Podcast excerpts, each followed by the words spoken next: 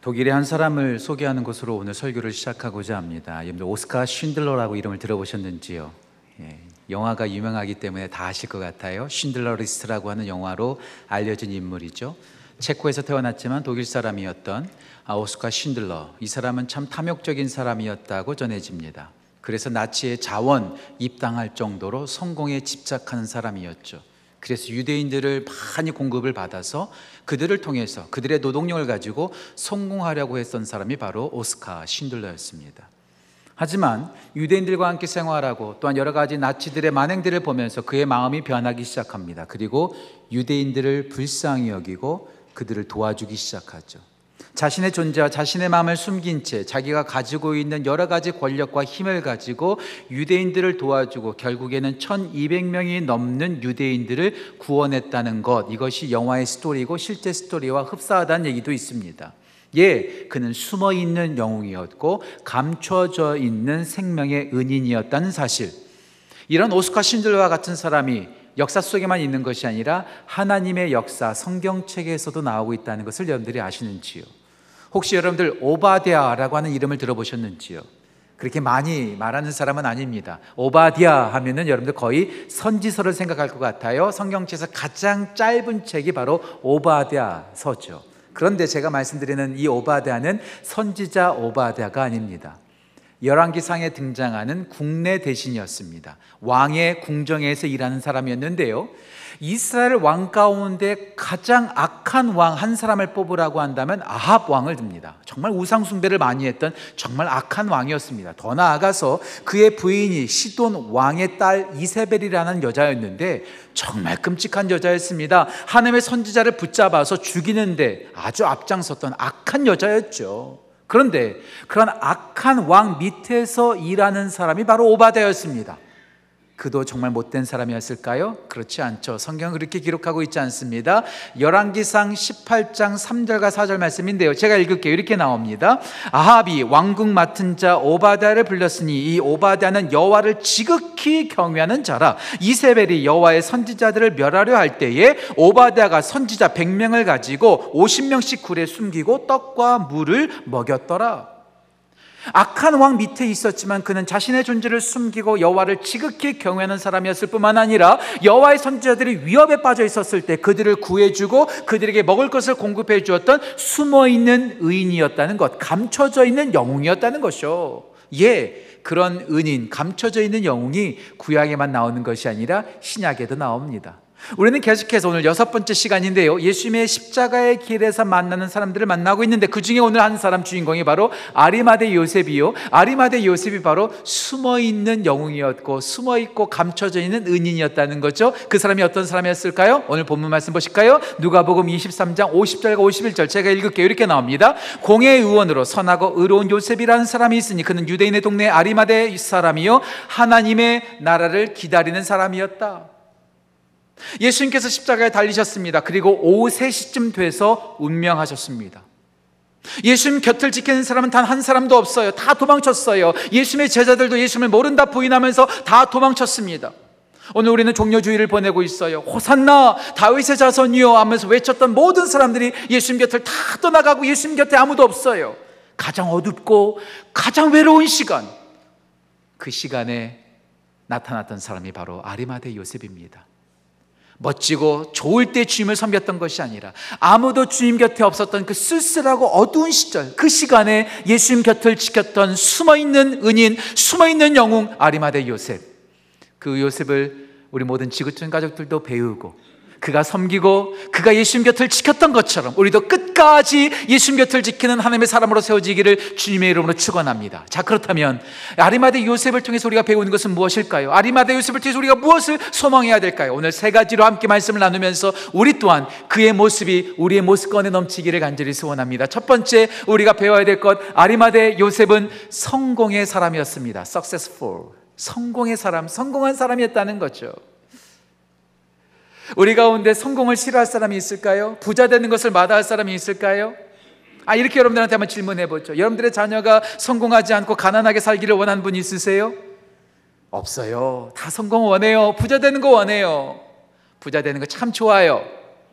그런데 교회에서 설교 시간에 성공하라고 부자 되라고 복 받으라고 말하면 참 불편해하는 분들이 많아요. 그 중에 한 사람이 바로 저예요. 복음을 외쳐야지 자꾸 성공하라고 부자 되라고 복 받으라고 이렇게 말하기 참 불편해요. 그거 그, 이것을 일컬어서 번영 복음이라고 말하더라고요. prosperity gospel. 번영 복음이라고 말하는데 제가 좋아하는 크리스토퍼 라이트라고 하는 목사님께서 이렇게 말하더라고요. prosperity gospel is prostituted gospel. 번영 복음은 창녀 복음이다. 예수 그리스도를 팔아넘기는 창녀 복음이다. 성공하고 부자가 되고 복 받는 것이 우리의 복음이 아니다라는 거예요. 그러면서 많은 학자들과 많은 사람들이 말하는 것 중에 하나가 뭐냐면 예수님께서 부자를 싫어하셨다는 거예요. 예수님께서 부자를 배격하셨다는 거예요. 그 근거가 되는 말씀이 뭐죠? 마태복음 19장 23절과 24절 말씀이죠. 제가 읽어볼까요? 이렇게 나옵니다. 예수께서 제자들에게 이르시되 내가 진실로 너에게 이르노니 부자는 천국에 들어가기 어려우니라. 다시 너에게 말하노니 낙타가 바늘기로 들어가는 것이 부자가 하나님 나라에 들어가는 것보다 쉬우니라. 낙타가 바늘기 들어가는 거 어려운 거 문제가 아니에요. 아예 불가능한 문제죠. 그런데 부자가 천국에 들어가는 것이 그렇게 불가능하다는 거예요. 돈이 있으면 천국에 들어갈 수 없다는 거죠. 그럼 우리 모두 다 부자가 되면 안 되죠? 다 가난하게 살아야죠? 모든 재산 노려놓고 우리 다 내려놓고 살아야 되는 거 아닐까요? 예, 물론 이 말씀을 액면 그대로 읽으면 그렇게 됩니다. 그런데 많은 학자들과 많은 고고학자들이 여기에서 말하는 바늘귀와 낙타가 그 당시 시대 상황을 고려하면서 읽어야 된다는 거예요. 예루살렘 성전에 들어가기 위하면 성문을 통과해야 됩니다. 마치 한양에 들어가기 위해서 남대문, 동대문을 통과해야 되는 것처럼 예루살렘 성문을 통과해야 되는데 그 성문의 이름이 두 짝으로 되어 있다는 거예요. 하나는 큰 문이고요. 하나는 작은 문이라는 거죠. daytime, 낮 시간에는 큰 문을 열어놓습니다. 누구든지 왕래할 수 있어요. 그런데 밤이 되면 문을 닫아놔야 되잖아요. 누구나 통과하면 안 되잖아요. 그때 작은 문이 있다는 거예요. 그 작은 문을 일컬어서 바늘귀라고 말한다는 거예요. 야파의 문, Jaffa's gate, 이렇게 gate라고 말한다는 거죠. 그래서요, 낙타가 거길 들어갈 수가 없어요. 밤에 대상들이 낙타를 타고 밤늦게 예루살렘에 도착합니다. 그러면 그 예루살렘 성 안에 들어가야 되는데, 그때는 바늘 문만, 조그만 문만 열려있기 때문에 낙타가 통과할 수 없는 거예요. 자기가 가지고 있는 재물과 돈과 재산과 상품들을 가지고 들어갈 수가 없는 거죠. 다 내려놔야지만 들어갈 수 있는 거예요. 무슨 말인가? 돈이 있으면 못 들어간다는 것이 아니라 돈으로는 못 들어간다는 거예요. 돈 가지고 못 간다는 거예요. 돈이 최고의 우선순위가 되어서는 안 된다는 것. 돈이 우리의 목적이 되지 말고 돈이 수단이 되어야 된다는 거예요. 다른 말로 표현하면 부자가 다 천국에 못 들어가는 것이 아니죠. 성경 속에 부자가 얼마나 많이 나오는데요. 아브라함이 정말 부자였습니다. 이삭도 야곱도 요셉 높은 위치에 올라가서 얼마나 많은 권세를 누렸습니까? 다윗과 솔로몬을 생각해 보세요. 니에미아를 생각해 보세요. 니에미아는요. 예루살렘을 예루살렘 성벽을 재건할 때 녹을 받지 않았어요. 사례를 셀러리를 받지 않고도 일할 수 있을 정도로 상당히 넉넉했던 사람입니다. 신약 성경에 나오는 사람들도 보세요. 바나바 자기의 가진 것을 바칠 정도로 상당히 넉넉했던 사람이었고요. 고넬료 최초의 이방 그리스도인이었던 고넬료도 가진 것이 많았고 백부장으로 높은 위치까지 올라갔던 사람입니다. 루디아를 생각해 보세요. 자주장사 루디아는요 돈이 많아서 빌립보 교회에 처음 시작이 되었던 사람 중에 한 사람입니다. 예, 부자가 무조건 잘못된 것일까요? 아니에요. 우리가 정말로 생각해야 될 것은 뭐냐면 얼마나 많이 가졌느냐가 부자인지 부자가 아닌지를 결정하는 것이 아니라 그 재물을 어떻게 얻었고 어떻게 사용하느냐가 부자와 부자가 아닌 사람을 결정짓는 기준이라는 거죠. How much 얼마나 가졌는가가 부자가 아닙니다. How to get 어떻게 얻었고 how to use 어떻게 사용하느냐가 진짜 부자와 가짜 부자를 거기서 판가름한다는 거죠. 예, 그래요. 우리가 많이 가진 것보다도 어떻게 사용하느냐가 중요한 거예요. 만약에 부자가 하나님을 따라가는 사람이 될 수 없다면 오늘 본문 말씀은 아니지만 아리마대 요셉을 소개하고 있는 마태복음 27장 57절에서 문제를 발견할 수 있어요. 마태복음 27장 57절에 이렇게 나와 있습니다. 저물었을 때 아리마대에 부자 요셉이라는 사람이 왔으니 그도 뭐라고요? 예수의 제자라고요. 부자는 천국에 못 들어간다면서요. 들어가기 어렵다면서요. 근데 부자와 제자가 같은 절에 같이 나와 있어요. 어떻게 매치가 되나요? 여기서 끝나지 않습니다. 아리마대 요셉은요, 공회 의원이었어요. 정치적인 파워가 있었죠. 말씀 보실까요? 오늘 본 말씀인데요. 50절과 51절 말씀 보세요. 공회 의원으로 선하고 의로운 요셉이라 공회 의원이었어요. 높은 위치 올라가는 정치적인 파워를 가지고 있었어요. 부가 있었어요. 힘이 있었어요. 부와 힘이 있는 사람. 그러면 하나님 나라에 들어가지 못하는 것 아닐까요? 아니요. 얼마만큼 가지고 있고 얼마만큼 힘을 가지고 있느냐보다도 더 중요한 것은 가지고 있는 부와 가지고 있는 힘을 어떻게 사용하느냐. 아리마드 요셉은 자기를 위해서 사용한 것이 아니라 자기의 세도를 부리기 위해서 사용한 것이 아니라 자기가 가지고 있는 소유와 권력을 주를 위해서 사용했다는 것. 자, 보세요. 그가 가지고 있는 소유를 가지고 어떻게 사용했는지 말씀 보실까요? 마, 마, 마, 어, 누가복음 23장 53절입니다. 누가복음 23장 30, 53절에 이렇게 나와 있습니다. 이를 내려 세마포에 세마포를 싸고 아직 사람을 장사한 일이 없는 바위의 판부덤에 두었다. 세마포 그 당시에 비싼 섬이었습니다. 그것을 구입해서 예수님의 시신을 지금 싸고 있어요. 한 번도 장사 지내보지 않은 새 무덤에 지금 예수님을 안치하고 있어요. 돈이 없었다면 넉넉하지 않았다면 이 일을 감당할 수가 없는 거죠. 그는 자기가 가지고 있는 것을 가지고 자기를 위해서 사용한 것이 아니라 예수님의 시신을 보살피고 예수님의 장례를 지내는데 사용할 수 있었다는 것. 여기서 끝나지 않아요. 오늘 본문 말씀은 아니지만 요한복음 19장에서는요. 얼마나 엄청나게 정성 들여서 예수님의 장사를 지내는지 자세히 등장하고 있는데요. 말씀 보실까요? 요한복음 19장 39절과 40절 말씀 제가 읽을게 이렇게 나옵니다. 일찍이 예수께 밤에 찾아 왔 왔던 니고데모도 몰약과 침향 섞은 것을 100리트라쯤 가지고 온지라 이에 예수의 시체를 가져다가 유대인의 장례법대로 그 향품과 세마포를 쌌더라 침향과 몰약 섞은 것을 100리트라쯤 리트라 갖고 왔다는 건데 이것이요 한 8kg 넘는 거라는 엄청난 양이라는 거예요. 당시에 한 국가의 원수, 한 나라의 왕을 장사 지낼 때 사용할 만큼의 양이라는 거예요.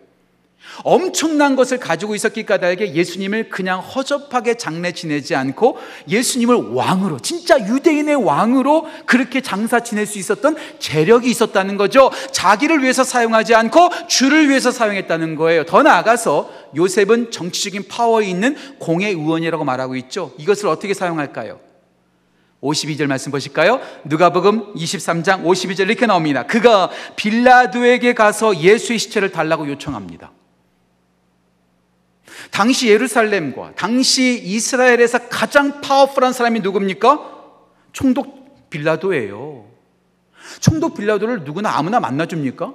저 주지사 못 만나거든요. 동장, 면장도 제대로 못 만나요. 힘 없으면요. 안 만나줘요. 안 만나줘요. 그런데 공회 의원이니까 빌라도가 만나주는 거예요. 찾아가서 예수님의 시체를 요구할 수 있을 정도의 정치적인 파워가 있었다는 거예요. 정치적인 파워를 가지고 갑질한 것이 아니라 예수님의 시신을 요구할 수 있는 그러한 역할을 감당할 수 있었다는 것. 자기의 소유와 자기의 권력을 자기를 위해서 쓰지 않고 주를 위하여 사용하는 것. 이게 진짜 부자죠. 얼마나 많이 가지고 있느냐가 부자냐 하느냐 아니냐가 결정되는 것이 아니라 내가 가지고 있는 것을 어떻게 사용하느냐가 진짜와 가짜를 구분한다는 거예요. 좀 적게 가졌다 할지라도 많이 가지지 않았다 할지라도 그것을 바르게 쓰면 그게 진짜 부자 아닐까요? 제가 여러분한테 자주 말씀드리죠. 우리의 사명을 어떻게 발견할 수 있을까? 우리의 사명을 어디에서 볼 수 있을까? 저는 세 가지로 말씀을 드리잖아요. 짧게, 짧게 소개해 드릴게요. 우리의 사명은 어떻게 발견하는가? 첫 번째, 내가 겪은 고통과 고난이 나의 주신 사명이라고 저는 생각합니다. 우리 주님은요, 절대로 시간을 낭비하지 않아요. 내가 겪은 고통을 가지고 섬길 수 있게 해주거든요. 이런 표현에서 죄송합니다. 과부심정 호라비가 이해해준다고 하잖아요. 아파본 사람이 지금 아픈 사람의 그 안타까움을 알잖아요. 제가 아는 목사님은 자녀가 장애인이에요. 그러니까 장애인들을 섬기는데 모든 것을 다 쏟아붓습니다. 예, 내 고통을 통해서 다른 사람의 고통을 돌보는 사명으로 삼는 것이죠. 예, 고통이 사명일 수 있습니다. 두 번째, 내가 가지고 있는 탤런트, 내가 가지고 있는 재능이 은사일 수 있어요. 말을 잘하십니까? 가르치면 되는 거예요. 똑똑하십니까? 알려주면 되는 거예요. 힘이 있습니까? 도와주면 되는 거예요. 노래를 잘하세요? 와, 오늘 찬양 너무 잘하시는 거죠. 제가 하면 돼지 목다는 목단 소리 나는 거고요. 여러분들이 하면 아름다운 거예요. 예, 요 음악의 은사를 가지고 하나님을 찬양하고 음식을 잘하십니까? 목원들을 먹이는 거고요. 여러 가지 재능을 가지고 섬기는 거죠. 예, 재능은 나를 자랑하기 위해서 주신 것이 아니라 섬기라고 주신 거예요. 고통이 내 사명이 됩니다. 그리고 재능이 내 사명이 됩니다. 마지막 세 번째 제가 늘 강조하죠. 내가 받은 복이 사명입니다. 내가 지금 누리고 있는 복이 사명인 거예요. 하나님께서 여러분에게 돈을 주셨어요. 떵떵거리면서 자랑하라고 여러분들한테 재물 주신 것이 아니라 그 재물을 가지고 선교하라고 그 재물 가지고 구제하라고 그 재물 가지고 봉사하라고 우리 가운데 주신 거죠. 여러분들한테 높은 위치까지 올라가게끔 하나님께서 여러분들을 세워주셨습니까? 여러분들 갑질하라고 주신 것이 아니라 그 위치에서 세상을 변화시키고 그 위치에서 세상을 아름답게 하라고 우리 가운데 주신 그러한 사명이 아닐까요? 많이 가지고 있는 것, 나 자랑하라고 주신 게 아니에요. 사명이죠. 그런 까닭에 내가 조금 없어도 내가 좀 풍족하지 않아도 내게 주신 것을 가지고 효율적으로 사용하고 주를 위해서 이웃을 위해서 그것을 사용한다면 그게 진짜 부자요. 돈을 진짜 많이 가지고 있다 할지라도 나만 챙기고 나를 위해서만 쓰고 있다면 그것은 졸부죠. 부자가 아니죠. 성공한 것이 아니죠. 실패한 거죠. 전 여러분들이 하나님 보시기에 진짜 성공한 사람 되시기를 주님으로 축복합니다. 많이 갖고 높이 올라가는 성공이 아니라 세상이 말하는 성공이 아니라 내게 주신 것을 가지고 사명을 감당하고 주를 섬기고 예수님을 섬기는 아리마대 요셉이 그렇게 예수님의 시신을 섬겼던 것처럼 가진 것으로 섬겼던 것처럼 그렇게 성공하는 하나님의 사람들로 세워지시기를 주님의 이름으로 축복합니다. 아리마대 요셉은 진짜 성공한 사람입니다. 두 번째 우리가 요셉을 통해서 배울 수 있는 것은 그는 성품의 사람이었습니다. 성품의 사람이었어요. 예, 그래요. 오늘 예배 드리시는 모든 분들, 온라인으로 예배 드리시는 모든 분들 다 가진 소유의 정도가 다 달라요.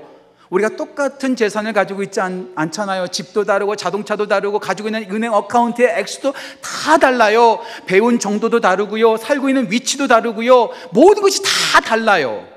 다르니까 우리가 어떻게 살아갈까요? 나보다 더 가진 사람들을 바라보면서 살아요. 나도 저렇게 되고 싶다. 나도 저렇게 부자가 되고 싶다. 나도 저렇게 우리 테너 솔리스처럼 저렇게 멋있게 찬양했으면 좋겠다. 그렇게 능력도 안 되는데 따라가다가 가랑이 찢어지는 거예요. 제가 지난 새벽 예배 때 말씀드렸죠. 토마스 멀튼 이런 말 했어요. 잘 들어보세요. 나무는 나무가 되어 하나님께 영광 돌린다. 나무가 꽃이 되려고 하지 않아요.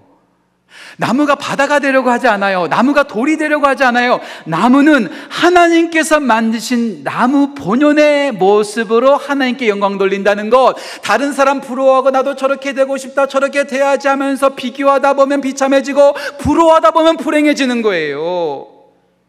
호박이 수박 부러워가지고 그 몸에다가 줄 그으면은요, 그 우스꽝스러운 거예요. 달이 야 나도 태양처럼 저렇게 빛을 발하는 뜨거운 태양이 되고 싶어 그랬다가는요 지구 불타 없어져요 내 모습대로 살아가지 않고 남 따라가다가 자기도 불행해지고 주위 있는 사람들까지 다 불행하게 만드는 거죠. 예, 우리는 서로 바라보면서 부러워하는 것이 아니라 우리가 정말로 바라봐야 될 분은 뭐예요? 우리를 이렇게 만드신 하나님을 바라보고 예수 그리스도를 바라보면서 예수님을 닮아가는 것. 그래서 로버트 맥첸이 이런 말했습니다. 나 자신을 한 번 바라볼 때마다 예수를 열 번 바라봐라. 다른 사람 바라볼 때마다 예수 그리스도를 열 번 바라봐라. 예수님을 닮는 재능이 최고의 재능이다. 예, 그래요. 그래요. 예수님을 바라봐야죠. 우리 주님께서 정말 우리 가운데 원하시는 게 뭘까요? 우리 예수님께서 우리 지구촌교회 성도들에게 원하는 것이 무엇일까요? 부자 되는 것? 예, 물론 우리 주님께서 부자 되는 거 원하실 거예요. 높은 위치에 올라가는 거, 성공하는 거? 예, 물론 원하실 거예요. 하지만 그것은 저 밑에 있는 소원이 있을 거예요. 진짜 우리 주님께서 저와 우리 모두에게 원하시는 것은 무엇일까요? 부자 되는 게 아니에요. 힘 있는 게 아니에요. 진짜 우리 주님께서 원하시는 것은 바로 이겁니다. 우리가 하나님 닮는 것. 우리 예수님께서 말씀하셨죠? 마태복음 5장 48절 말씀. 하늘에 계신 너희 아버지의 온전하심과 같이 너희도 온전하라. 사도 베드로도 말하죠. 베드로전서 1장 15절과 16절 말씀. 너희를 부르신 거룩한 이처럼 너희도 모든 행실에 거룩한 사람이 되어라. 내가 생긴 대로 그냥 먹고 자고 그런 것이 아니라 예수님을 닮아가는 것, 예수님의 성품과 예수님의 마음을 닮아가는 것. 이것이 바로 예수님의 제자의 삶이라는 거죠. 제가 지난주 암송했던 말씀 다시 한번 소개할게요. 예수님의 제자가 되기 위해서 우리 가운데 필요한 것은 무엇일까요? 첫 번째, 에베소서 4장 14절 말씀 하나님의 아들을 믿는 것과 아는 일에 하나가 되어 그리스도의 장승한 분량이 충만한 데까지 이루는 것 예수님으로 채워지는 사람이 제자입니다. 두 번째 디모데후서 3장 16절과 17절 말씀 모든 성경은 하나님의 감동으로 된 것으로 교훈과 책망과 바르게 함과 의로 교육하기 유익하니 이는 하나님의 사람으로 온전하게 되며 내가 선한 일을 행할 능력을 갖추게 하라 함이라 예수님이 채워지면 끝나는 것이 아니라 예수님께서 채워지시니까 우리가 온전한 사람으로 변화되어져야 돼요. 그런데요, 예수님으로 채워지고 변화되는 것으로 끝나지, 끝나면 안 돼요. 세 번째가 중요하죠. 인풋이 있고 내 안에서 체인지가 일어났다면 이제 뭐가 있어야 돼요? 아웃풋이 있어야 되죠. 그래서 예수님의 사람들은 예수님을 닮고 예수님의 열매를 맺어가는 거예요. 우리 같이 한번 읽어볼까요? 말씀 갈라디아서 5장 22절과 23절 열매 다 암송하시는 말씀일 텐데요. 같이 한번 읽어볼까요? 같이 읽겠습니다. 오직 성령의 열매는 사랑과 희락과 화평과 오래 참음과 자비와 양성과 충성과 온유와 절제니 이 같은 것을 금지할 법이 없느니라. 다음 다음 주부터 설교할까 생각하고 있어요. 제자라고는 하는데 예수님이 안 보여요. 제자라고 하는데 예수님이 보이질 않아요. 이게 문제 있는 거 아닙니까? 이번 주에 제가 책을 읽으면서 러시아의 대문호 톨스토이가 했던 말이 제가 읽게 되었어요. 톨스토이가 전쟁과 평화, War and Peace라는 책에서 이런 말을 했더라고요. 모든 인류가 그리스도의 가르침을 믿고 순종하면 이 세상은 평화가 올 것이다. 인류가 예수님의 가르침을 믿고 순종하면 이 땅에 평화가 임할 것이다. 그런데 저는 이 말이 이렇게 읽혀지지 않더라고요. 계속해서 보여주세요. 저는 이렇게 읽히더라고요. 모든 그리스도인들이 그리스도의 가르침과 가르침을 믿고 순종하면 교회의 평화가 임할 것이다. 왜 우리는 예수님을 믿는다고 하면서 계속해서 싸우고 있는 걸까요? 사랑의 예수님을 믿는다고 하면서 왜 우리는 사랑하지 못하는 걸까요? 궁율의 예수님을 믿으면서 왜 우리는 어려운 사람들을 여기지 않는 것일까요? 왜 용서하신 예수님을 믿고 있으면서 왜 우리는 나에게 뭔가 문제를 일으킨 사람들을 끝 까지 용서하지 않는 것일까요? 예수님을 믿으면 예수님의 마음이 있어야 되고요. 예수님의 마음이 있으면 예수님의 성품이 드러나야 되는 것이 아닐까요? 오늘 아리마대 요셉이 돈이 많았기 때문에 하나님께서 사용하셨을까요? 정치적인 큰 힘이 있었기 때문에 사용하셨을까요? 아니요. 저는 이거보다 더 중요한 것이 그의 성품이었습니다. 성품. 오늘 본문 말씀은 아니지만 마가복음 15장 37절 보실까 43절 말씀 보실까 이렇게 나옵니다. 아리마대 사람 요셉 이 사람은 어떤 사람이었어요? 그냥 높은 위치에 있었던 사람이 아니라 존경받는 사람이었어요. respect 존경받는 사람이었어요. 오늘 본문 말씀도 보실까요? 누가복음 23, 23장 50절과 51절입니다. 같이 한번 읽어볼까요? 같이 읽겠습니다. 공의 의원으로 선하고 의로운 요셉이라는 사람이 있으니 하나님의 나라를 기다리는 자. 선하고 착하고 의로운 사람이었다는 거예요. 돈만 많이 가지고 있었던 졸부가 아니요. 높은 위치에 올라가 있는 독재자도 아니요. 그가 가장 중요한 것은 존경받는 사람이었고 착하고 의로웠던 하나님의 성품을 가진 사람이었다는 것이죠. 저는 우리 모든 지구촌 가족들이 부자 되면 좋겠어요. 성공했으면 좋겠어요. 하지만 그보다도 우리의 가진 것이 다 다르고 나의 삶의 위치가 다 다르고 삶의 형편이 다 다르다 할지라도 어느 곳에서든지 예수님의 착하고 의로운 성령님의 성품을 맺어가는 성품의 사람들이 되기를 간절히 소원합니다.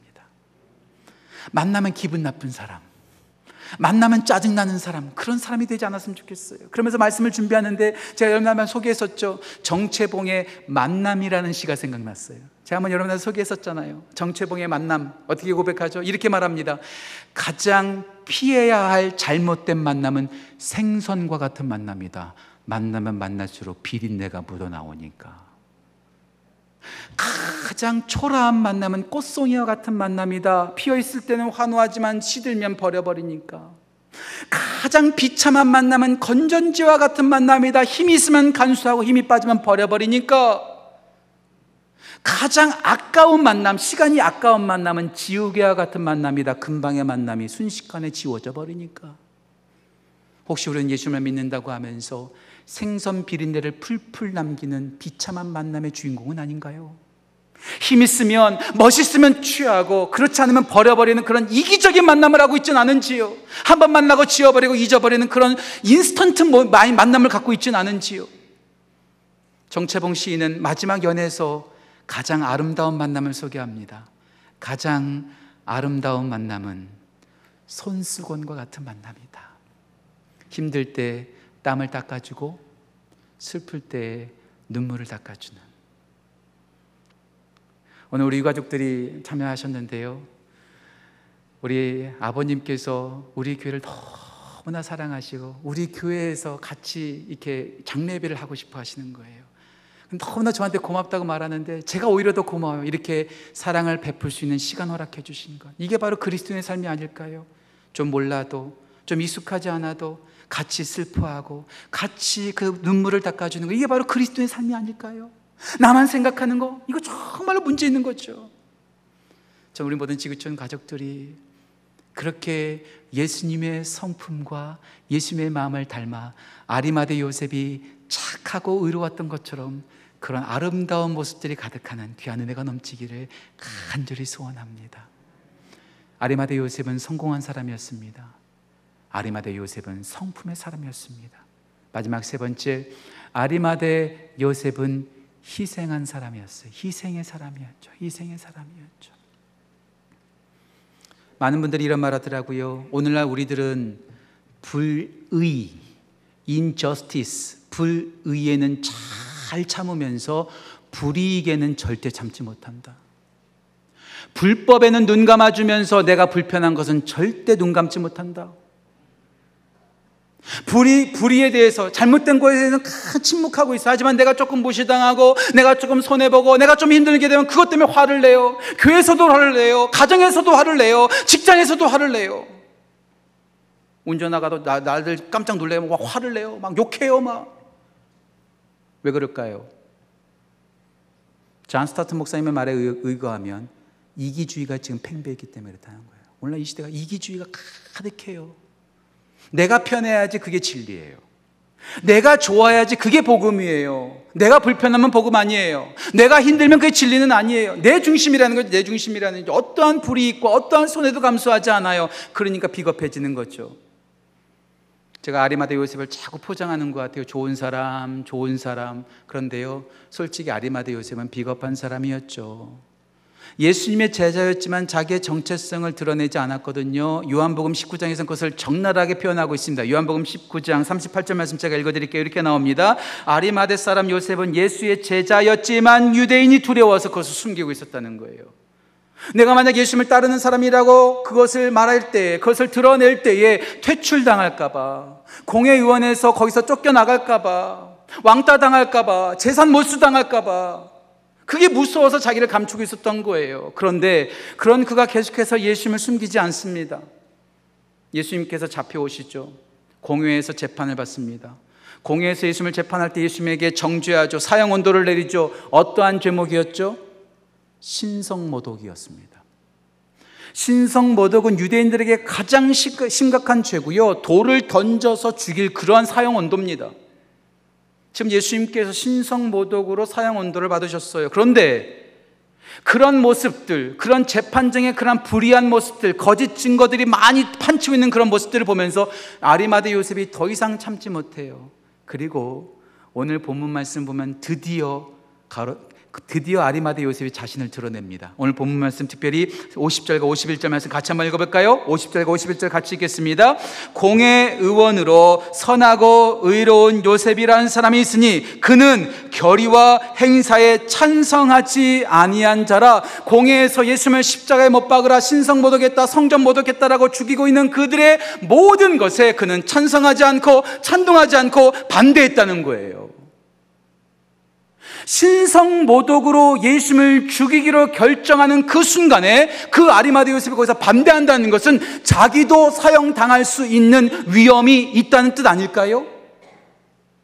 그런데요, 이제 더 이상 아리마대 요셉은 자신을 숨기지 않습니다. 불이익을 감수합니다. 손해를 감수합니다. 자기가 피해받을 것을 감수하고 예수님을 향한 자기의 뜻을 거기서 드러냅니다. 그리고 예수님께서 십자가에 달려 죽으시죠. 예수님께서 죽으시면 이제 더 이상 아무것도 안 해도 돼요. 그런데 예수님이 죽은 그 순간에 아리마디 요셉은 멈추지 않습니다. 오히려 빌라도에게 찾아가서 예수님의 시체를 요구하죠.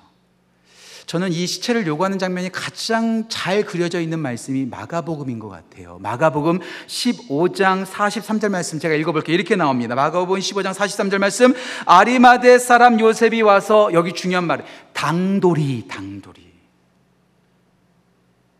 이 당돌이란 말이 take a risk 위험을 무릅쓰고 take courage 용기를 가지고 쉽게 쉽게 한 거 아니에요. 자기가 불이익을 감수하고 손해 볼 것을 감수하고 위험을 무릅쓰면서까지도 예수님을 포기할 수 없었어요. 예수님을 모른다 할 수 없었어요. 나를 인정해 주시고 나를 가르쳐 주시고 나를 새롭게 하신 그 예수님을 더 이상 모른다 할 수 없었어요. 그래서 희생하는 거죠. 목숨을 거는 거죠. 온 가족이 불이익을 당한다 할지라도 내가 공회에서 퇴출당하는 한이 있다 할지라도 아니 내가 예수님처럼 십자가에 못 박혀 죽는 한이 있다 할지라도 내가 예수님을 더 이상 모른다 할 수 없다. 희생을 감수하는 거죠.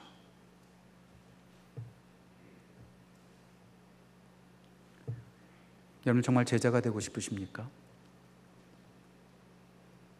여러분들 정말 예수님을 따르고 싶으십니까? 여러분 정말 예수님을 믿고 계십니까? 그런데요, 지난 금요일 우리 목회자들과 함께 북스터디를 하는데 제 마음껏 이런 생각이 드는 거예요. 오늘날 많은 분들이 정말로 제자 되는 것을 원하지 않는 것 같다. 정말 많은 분들이 신앙적으로 성장하는 것을 원하지 않는 것 같다. 정말 많은 그리스도인들이 예배에서 은혜가 없으면 안 된다고 말하지만 은혜 받는 것을 그렇게 원하지 않는 것 같다. 왜요? 제자로서 성장하면 대가를 지불해야 되거든요. 은혜를 받으면 헌신해야 되거든요.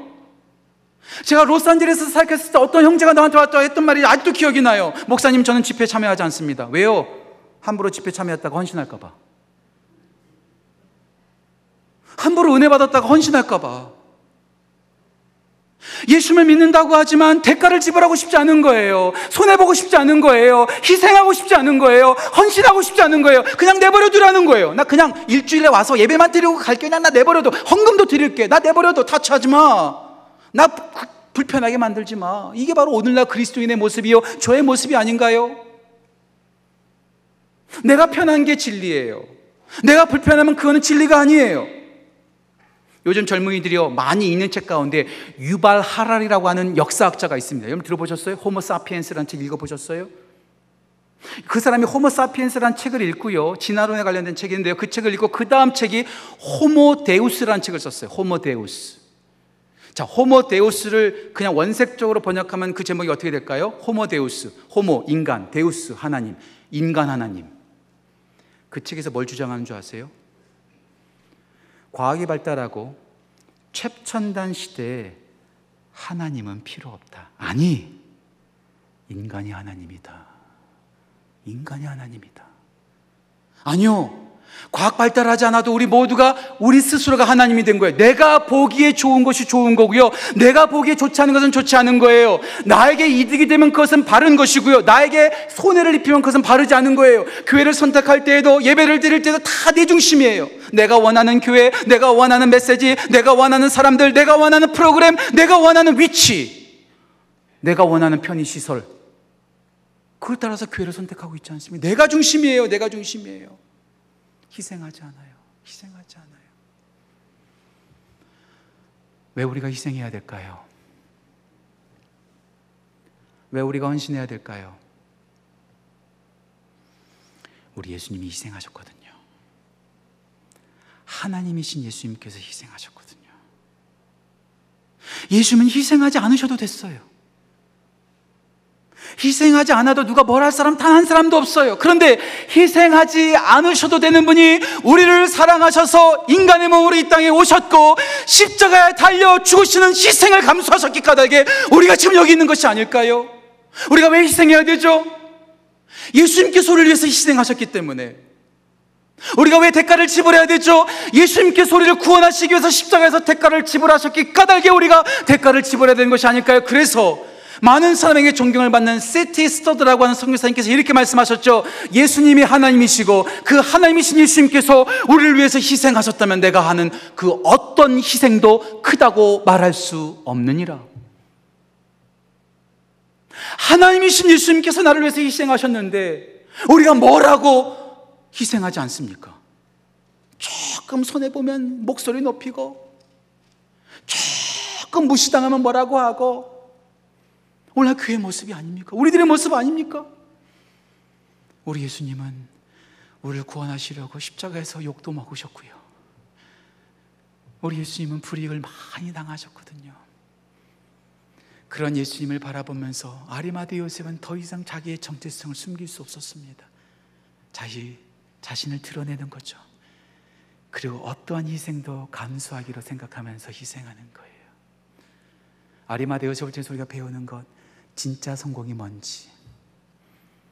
요셉을 통해서 우리가 배우는 것 진짜 우리가 바라봐야 될 우리가 맺어야 될 성품이 무엇인지.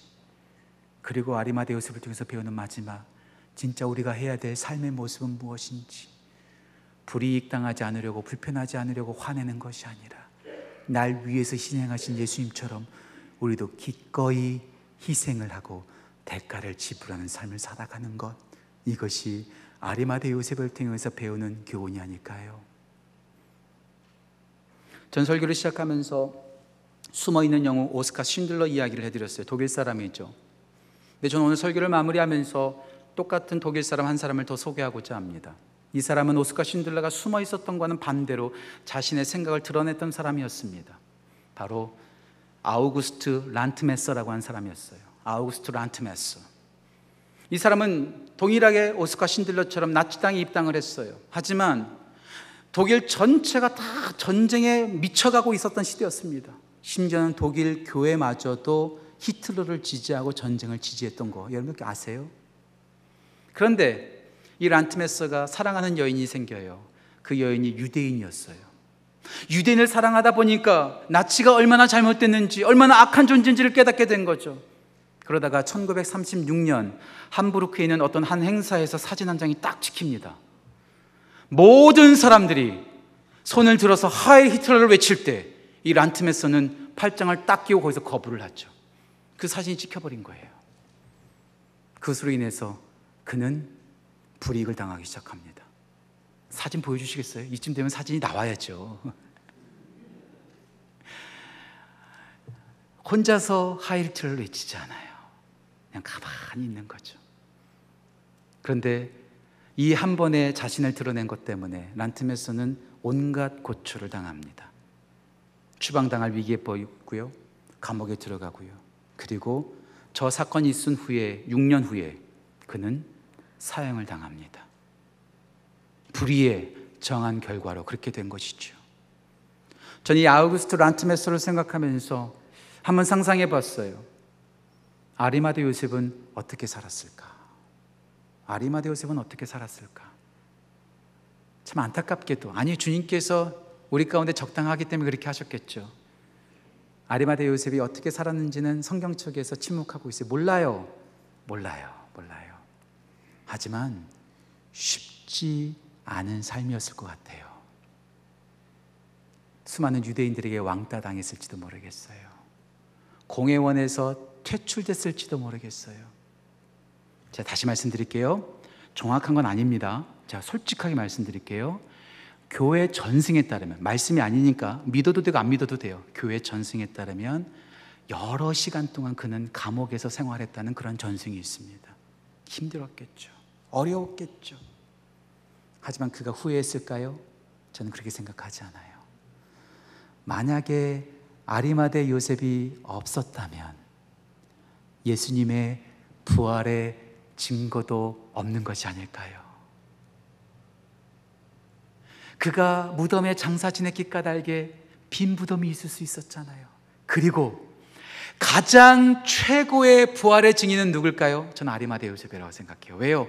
죽은 예수님을 장사 지냈거든요. 자기 무덤에 장사 지냈거든요. 그런데 그 다음 다음날 와보니까 자기의 무덤에 비어 있는 거예요. 자기가 장사 지냈던 예수님이 뭐 없어진 거예요. 오, 이거 진짜 예수님께서 부활하셨다라고 그는 확실하게 믿지 않았을까요? 그리고 성경 어디에도 나오지 않지만 저는 믿어요. 예수님께서 아리마대 요셉을 만나 주셨을 것 같아요. 더 이상 숨은 존재로, 더 이상 비겁한 존재로 살아가지 않고 참된 부활의 증인으로 담대하게 살아가는 삶이 바로 아리마대 요셉의 삶이 아니었을까요? 보다 더 가진 것을 가지고 예수님을 위해서 사용하고 보다도 예수님의 성품을 따라 살아가고 어떠한 어려움과 희생을 감수한다 할지라도 예수 그리스도 부활하신 예수님을 따라갔던 삶, 그 사람이 바로 아리마대 요셉이었을 것입니다. 아리마대 요셉이 그렇게 나아갔던 것처럼 우리 또한 끝까지 예수님을 따라가고 예수님을 위해서 어떠한 희생도 감수하며 따라가는 귀한 은혜가 우리 지구촌 교회 모든 성도들 가운데 넘치기를 주님의 이름으로 축원합니다.